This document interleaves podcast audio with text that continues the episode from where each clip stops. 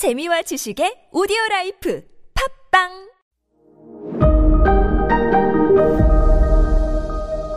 네, 여러분 안녕하십니까. 역사 스토리텔러 썬킴 인사 드리겠습니다. 코소보. 현대 우리가 역사를 얘기할 때도 유럽사 얘기할 때도 상당히 자주 나오는 동네거든요. 자, 원래는 뭐 이게 코소보가 세, 세르비아 기독교인들의 성지예요.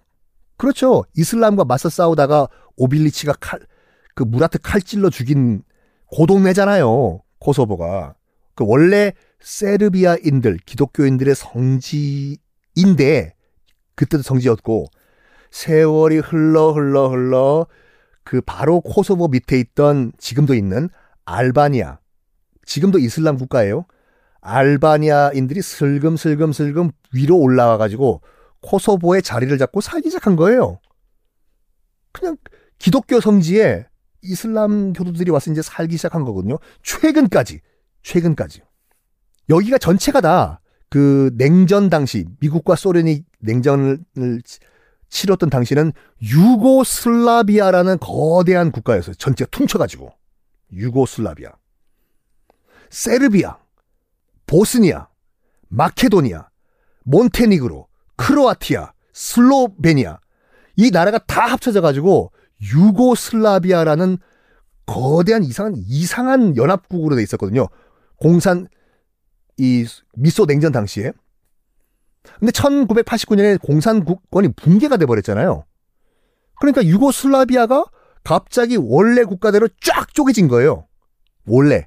슬로베니아, 크로아티아, 몬테니그로, 마케도니아, 보스니아, 그리고 세르비아.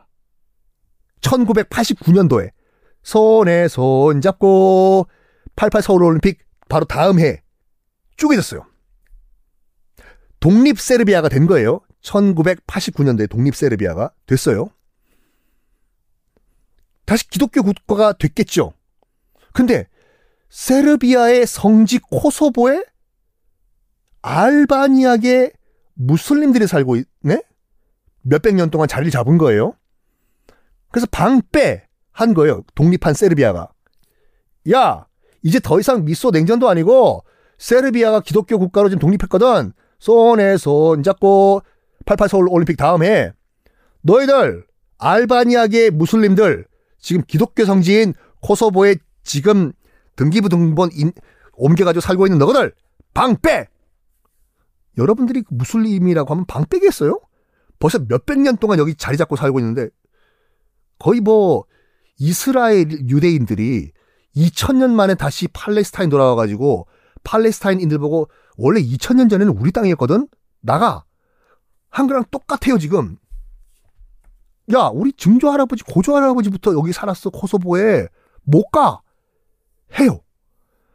티격, 티격, 티격, 티격 하다가 방 빼! 못 빼! 방 빼! 못 빼! 하다가 세르비아에서 그러면 인종 청소다. 무슬림을, 코소보에 살고 있던 무슬림을 싹 다 대학살을 벌인 게 바로 1998년의 코소보 전쟁이에요. 이 코소보 전쟁을 설명하려면 정말로 오스만 투르크 그때부터 설명을 해야 돼요.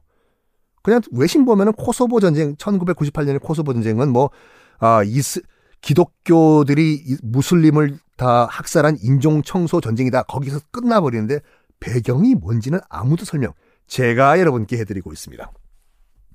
지금은요, 당연히 그, 어, 유엔에서는 중재를 해요. 그, 독립시켜주자고, 코소보만, 세르비아한테 제안을 해요. 어, 세르비아. 너들 그냥 무슬림이라고 다 죽이지 말고, 그 코소보 그 동네 하나만 딱 떼가지고, 그냥 이슬람 코소보 공화국으로 독립시켜주자. 불쌍하지도 않냐? 몇백 년 동안 살았는데? 세르비아는 절대 인정 못해요. 당연하죠. 자기들 기독교 성지인데 그걸 넘겨 이슬람 공화국으로 만들어요?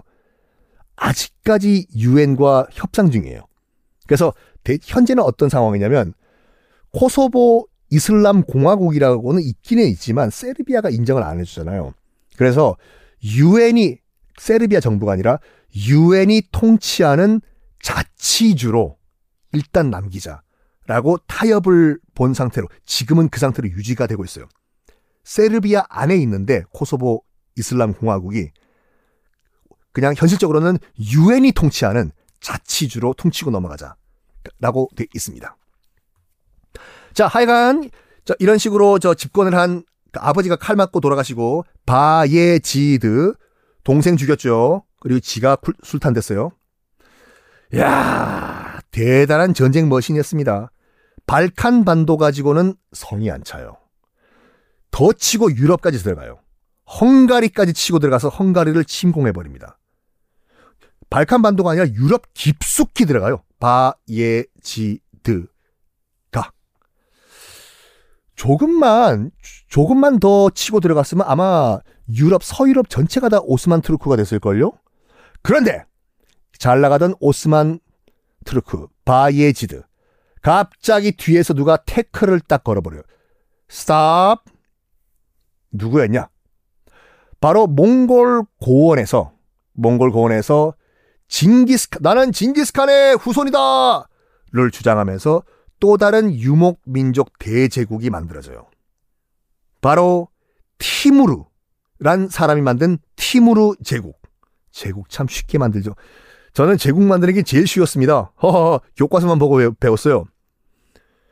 어, 정확하게 어디서 지금 티무르가 이 대제국을 만드냐면 우즈베키스탄 있죠. 자, 혹시 모르시는 분들은 지도 한번 펼쳐보세요. 우즈베키스탄. 우즈베키스탄 거기서 현재 우즈베키스탄에서 티무르란 인간이 나 우리 할아버지 위로 올라가면 징기스칸이다. 난 징기스칸의 후예다. 대몽골 제국을 다시 내가 만들겠다. 내 이름이 티무르니까 이 제국 이름은 티무르 제국이다. 티무르 제국이라고 만들어요.